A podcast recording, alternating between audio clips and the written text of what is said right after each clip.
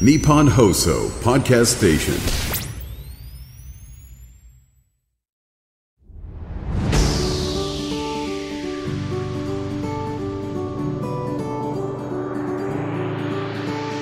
日本放送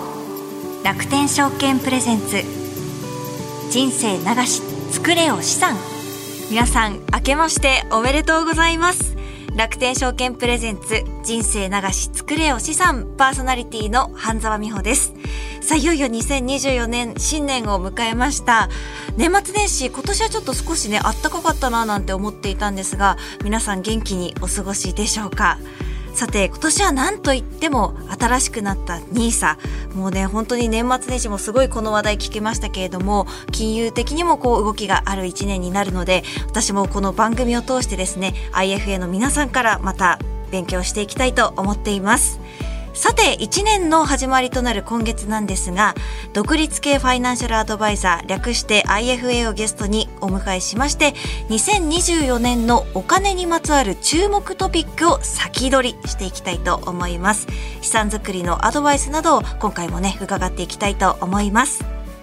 さあ今回お迎えするのは FP ブレーン代表の岩川正樹さんです。よろしくお願いします。よろしくお願いします。新年早々ありがとうございます。ご出演いただきまして、はい、今年の仕事始めはいつからになるんでしょう？今日ですね。あ今日からですね。はい、はい、あの IFA の皆さんはこう年末年始忙しいとかお休みとかそのあたりはどうなんですか？年末年始というよりは今までやはり NISA が1月から12月っていうその1年でやっていたので、はい、やはり12月はすごく忙しかったです。忙しかったんですね、はいじゃあ今年入ってまたこうやっぱり新しい NISA の話題とかお話相談がちょっと続きそうかなっていう感じですか？そうですねはいはい、ありがとうございます。ではですね、あのまずはあの岩川さんの普段の活動について教えていただけますか？はい、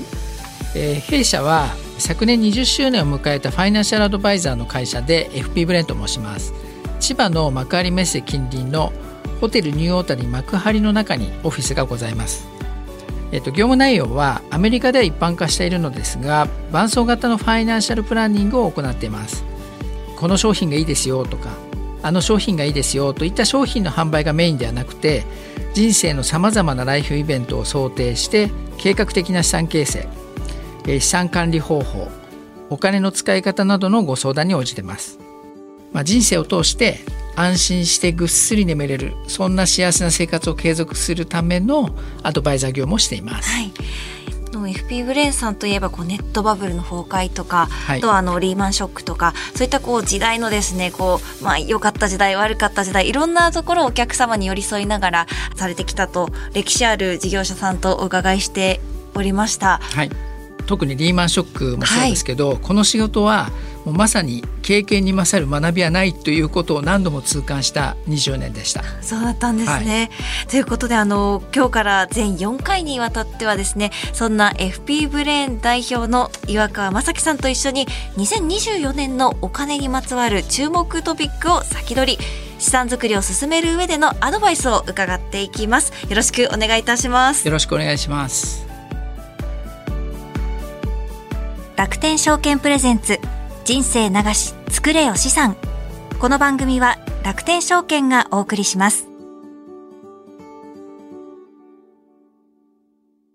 楽天証券プレゼンツ人生流し作れよ資産。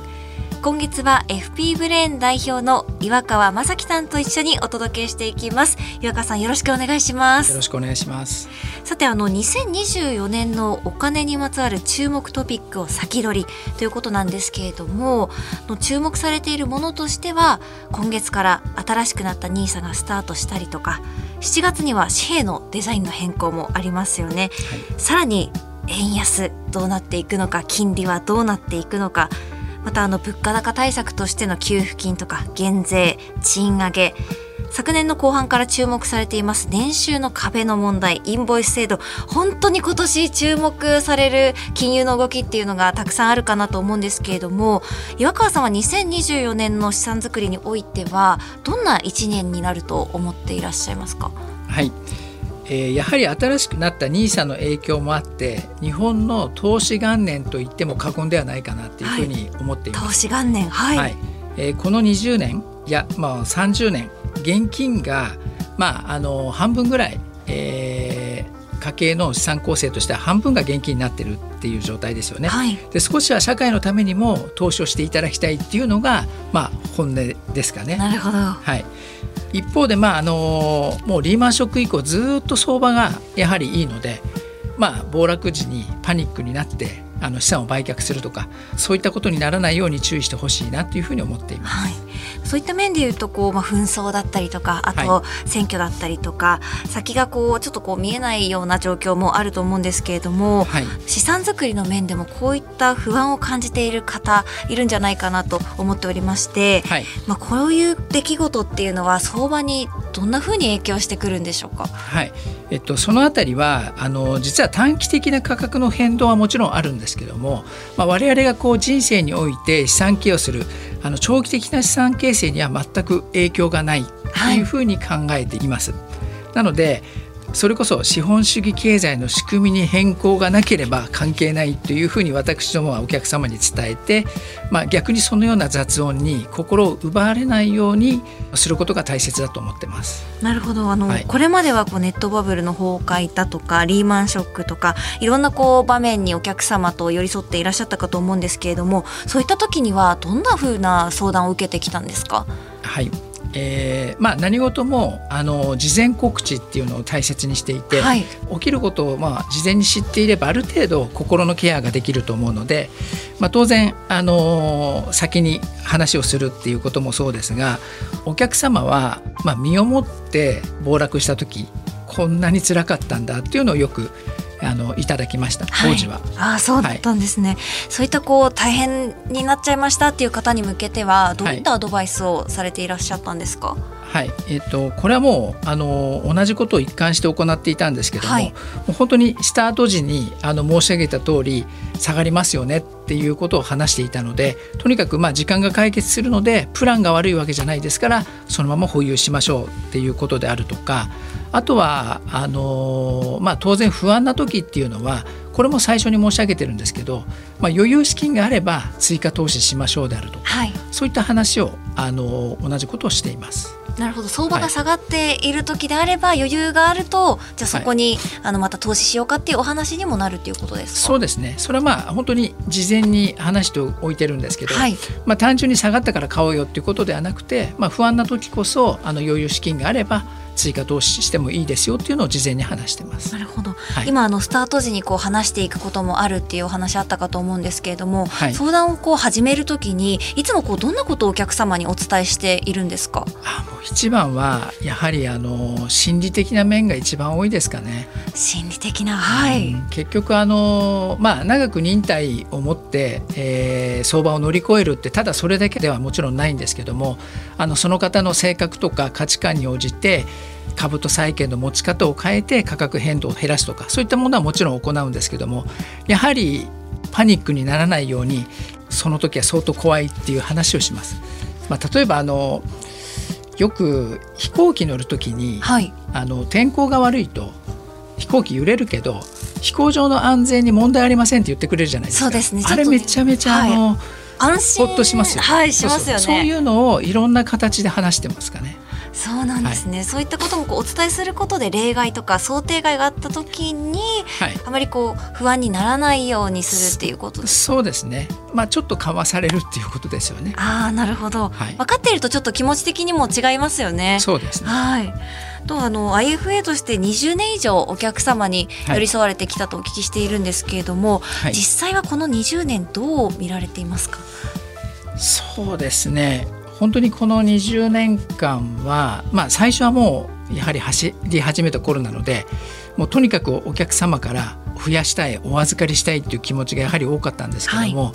まあ、最終的にはあの運用方針を守っていかないと、まあ、当然お客さんって途中で離脱してしまうのでそういう意味では運用方針の合致できるお客さんをもう丁寧に一緒にこう資産作りをしてきたっていうところですかね。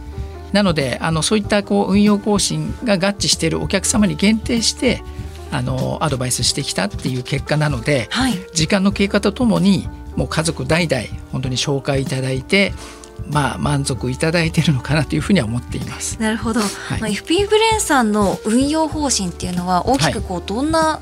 方針なんでしょうか？あもうすごく簡単ですけど、はい。結局あの資本主義経済って物価が上がる仕組みになっているのでやはり使わないお金は貨幣価値を守るために株と債券に変えて保管するっていう考えです。なるほど。株と債券にしてこう持っておくのがいいというかそういう方針なんですか？そうですねはいなるほど。金融とかこう社会とかの動きがあるとどうしてもこう構えていても不安だったりとか実際にそれが来てしまうと、はい。うわーちょっと下がってきて不安だなどうしようかなってこうややこうパニックになる方とかももしかしているのかななんて思ったんですけれどもそういった方に対してはこうどんなお話をされるんですか？まあ、その経験をしたのって結局リーマンショックの時しかないので、はい。あのそこからもうあの約十数年間って心がへこむような暴落ってほぼないですよね。まあ、コロナの時に一時的にはすごくあの下がりましたけどあれはもう心が痛む前に回復してしまってるので。なるほど。私はあの資産作りが始めた時がちょうどそのコロナに入ってすぐぐらいだったんですよ、積み立て NISA をスタートしたのが、はい。なので一時こう20%とかそれ以上とかが下がった時にうわーと思って結構こう気持ち的には来てもう見ないようにしちゃったんですよね。でもこの23年で回復してきたっていうところを見ると、まあ、はい。一般的には、まあ、これで回復するんだったらまだ短いかなっていう考えですか？いやめちゃめちゃ短いと思います。あそうなんですねはいリーマンショックの時はやはりお客様から預かった資産が当時円高だったので、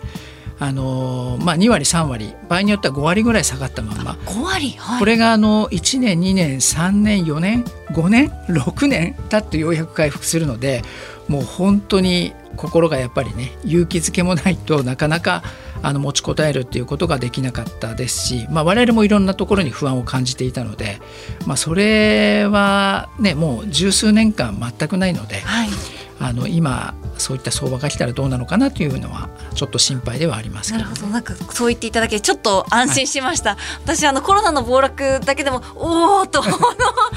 思っていたので、はい。すごくあの安心材料というか、はい。お聞きしてよかったです。はい、あの資産作りを行う上で、はい。軸にした方がいいことどんなことを軸にすべきだとお考えですか？うん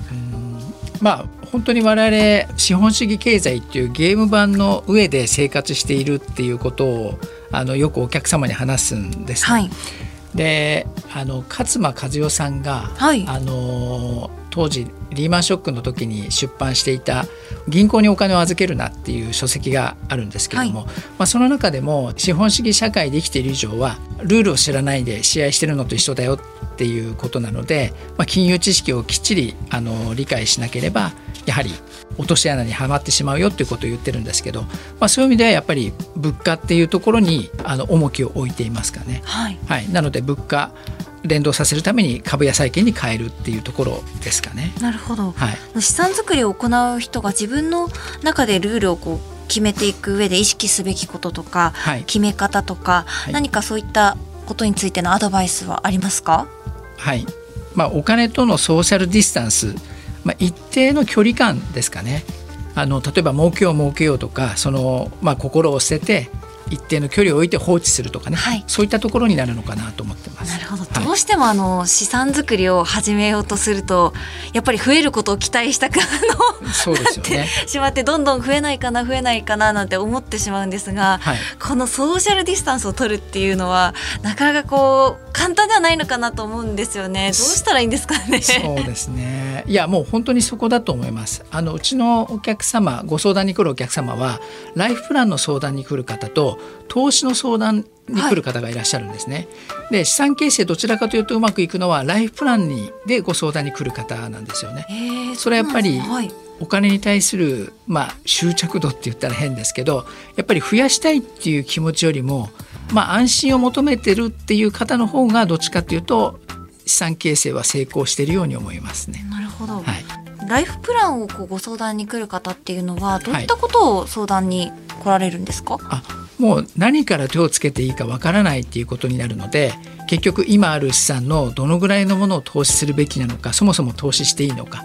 じゃあ10年15年後の教育資金どうしたらいいのか、まあ、そういったことになりますよね。なるほど。まあ、主にお金の預け先をどうするかということがメインです。ああそうなんですね、一方でこう投資の相談となると、まあ、ライフプランにも関わってくることだとは思うんですけれども、はい。ちょっとこう方向は違う相談になるんですか？あそうなんですよ。全然違うって言ったら変ですけど、何に投資をしてどういうふうに儲けられるかこっちよりもこっちの方がリターンが高くならないですかとかこっちはコストが安いのでこっちは儲かりませんかそういうだから増やすっていうことだけに焦点を当ててるっていう感じですね。そうなんですね。そういう方はじゃあもう事前に例えば自分でどんな投資の方法があるかとか、はい資産作りの方法あるのかっていうのをこうなんとなくこう調べてきてでこっちとこっちがあるんだけれどもどうした方がいいですかっていうのをこう専門の方に聞きに来るみたいな。まあ、そういうケースが多いですよね。ああそうなんですね。そういった方がこうちょっとまあうまくいかないというかそんなにこう増えてないなって感じるのはどういったところからなんでしょうか？あのーまあ、やはりところどころ積み立て投資を本来だったら増やすべきところを例えば止めてしまうとか、まあ、弊社ではそんなにはないんですけども、はいあのそういうケースがありますよね。やはり不安になった時には積み立て金額を停止してしまうとかね。まあ、あの一気に売却するということはもちろんないですけどもやはりその投資行動が逆になってしまうということが少なくはないと思いますね。ある意味こうアクティブなんですかねこうお金の場所を変えたりとか始めたりやめたりっていう動きがある方なんですかね。まあ、感情的ってことですよね。あなるほどやっぱりあの人間ってね合理的にこう行動はできないのでやはり感情的に動くっていうところがそうですね強くなってしまうのでどうしてもあの合理的な正しい動きができないのかなと思いますね。それで言うともうしっかりこうぶれない心みたいなものも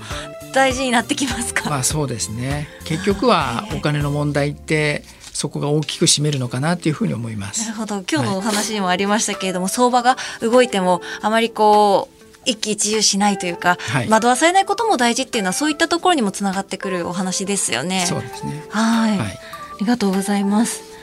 そういった時に相談できる、まあ、皆さんプロの方がいらっしゃると私たちとしても安心だなと思うんですけれどもあの何かこう心のね動きとか感情的にこう不安になった方もぜひあの一旦相談に行くと、はいちょっとこう安心感得られたりとか新しいことを何かこうお話は聞くことができるんですかね？あもちろんそうですけどやはりあのなんで下落するとかやっぱり仕組みとか構造の理解をするっていうのが大切なのかなと思いますよね。はいやっぱり知識を得てそこからどうしていくのか考えていけると一番いいんですかね。そうですね。はい、ありがとうございます。早いものでそろそろお時間になるんですけれども、最後にお知らせなどありますか？はい、今月1月の20日に新 NISA の勉強会を行っているのでよければあのウェブサイトからお申し込みください。はい、はい、あとあの我が家のことを本当に深く深く理解しながら資産のことを考えたいっていう方がいらっしゃればぜひこちらもウェブサイトからお申し込みいただければあのご相談に応じますのでぜひお申し込みください。はい、これはあの FP ブレーンと検索していただいてホームページに飛んでいただけるとたどり着けるんですかね。そうですねはい、あの FP レンって検索すると何社か出てくるかもしれないんですけど弊社あの千葉の幕張ですのでそこ一つしかないですから、はい、そのサイトをご覧になってください。はい、皆さんお間違いないように FP ブレーンさん千葉ですね、はい幕張とはいいうところで検索して、えーサイトからお申し込みなどいただければと思います。はいということで今回のゲストは FP ブレーン代表の岩川正樹さんでした。ありがとうございまはい、した。ありがとうございます。楽天証券プレゼンツ人生長し作れよ資産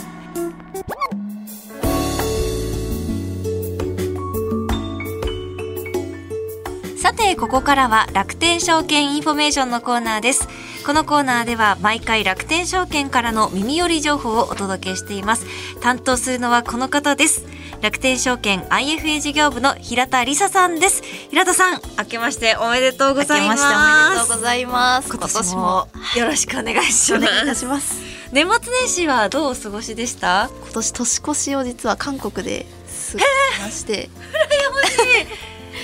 花火が打ち上がるのを見てきました。いいですね。海外もうずっと今年の年越しは韓国行きたいなって思ってたんですか？いやずっと思ってたわけではないんですけど、はいたまたま夏過ぎたあたりですね、はい母と一緒に見ててちょっと年末行ってみるみたいな話ですね。羨ましい。じゃあちょっと華やかな年越しですかね。わあ羨ましい。半沢さんは？私はもう年越しはあの、放送局で 実は年越しで、ははい。いニュースのちょっと仕事があるのでうん。そのままもうテレビ局で、はい。あの過ごして朝を迎えるという日程でございました。今年ちょっと年明けてからあの お参りとかもはい。行ったような形なんですけれども、はい。やっぱりね今年は新しいニーサも始まるので、はい。ちょっとねなんかこう金融関係とかもいい方向に向かっていくとそうですね。いいななんて思っております。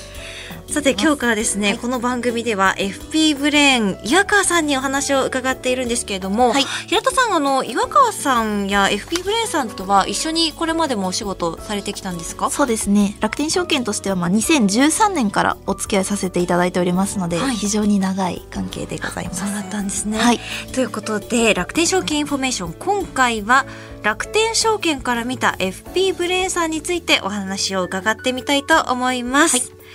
まずはですね、あの、普段から FP ブレーンさんにお世話になっているということだったんですが、具体的にはどのような関わりがあったんでしょうか？はい、FP ブレーンさんですね。IFA を目指す方向けの教育プログラムにも尽力されていらっしゃるんですけれども実際に当社の社員も参加させていただいたりであったり、はい。まあ本当に日頃からお世話になっておりまして一緒にコラボのセミナーなども実施をしているような状況です。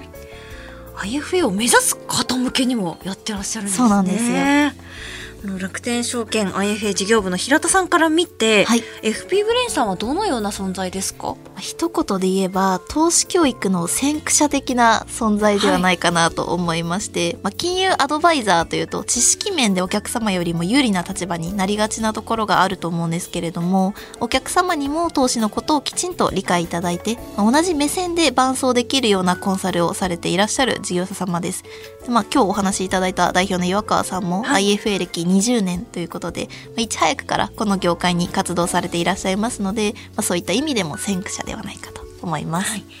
どの IFA 事業者さんに相談するか迷われる方もいると思うんですが FP ブレーンさんの特色とかおすすめのポイントを教えてください、はい。投資行動のコーチングというのが最大の特徴です。コーチング。まあそうですね、投資とは何かっていうのの本質的なところってはいいうのを教えてくださいますので、まあ、お客様自身が主体となって資産管理ができるように導いてくれる IFA さんが多くいらっしゃるかなというふうに思います。あの相談するとかコンサルを受けるというのではなくて、まあ、一緒に考えていくというようなタイプの資産運用をぜひ体験されたいという方におすすめですので、はい、ご相談いていただければと思います。まさに伴走型の、はいはい、相談役というところですね。ありがとうございます。楽天証券 IFA 事業部の平田理沙さんでした。ありがとうございました。ありがとうございました。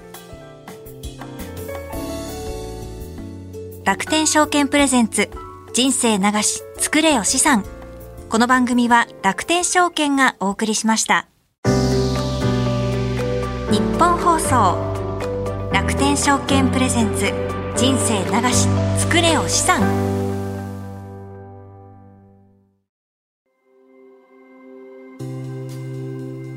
皆様には資産運用において信頼できるアドバイザーはいますか？大変複雑でかつ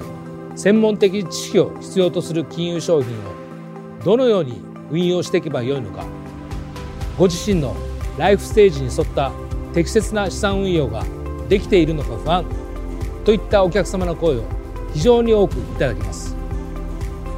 多くの悩みを伺う中で最大の課題は身近に適切な相談相手がいないことだと当社は考えています。そのようなお悩みの解決手段として楽天証券は IFA サービスをご用意しています。IFA とは公正中立な立場から皆様に資産運用のアドバイスを行うプロフェッショナルです。ネット証券である楽天証券と提携するアドバイザーが直接皆様のお悩みをお伺いし家計の見直しから資産承継までお客様のニーズや将来計画に沿ったさまざまなアドバイスを行います。アドバイザーは特定の金融機関から独立した立場で真摯にお客様と向き合い大切な資産を一緒に増やしていくことを常に考えています。さらに全国各地域に根ざしたアドバイザーはお客様やそのご家族と長期的なお付き合いをしながら皆様に寄り添って活動しています。楽天証券はネット証券として多くの金融商品やサービスを取り揃え便利に低コストで金融商品を運用いただけるプラットフォームを提供しています。今後はさらに皆様のニーズや課題に踏み込み最適な解決策を提供していくことは大切だと考えています。その中でも IFA サービスは皆様の資産づくりをお手伝いするために重要なサービスです。これからも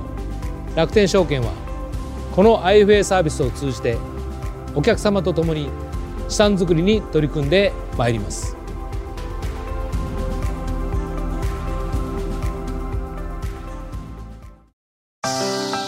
日本放送楽天証券プレゼンツ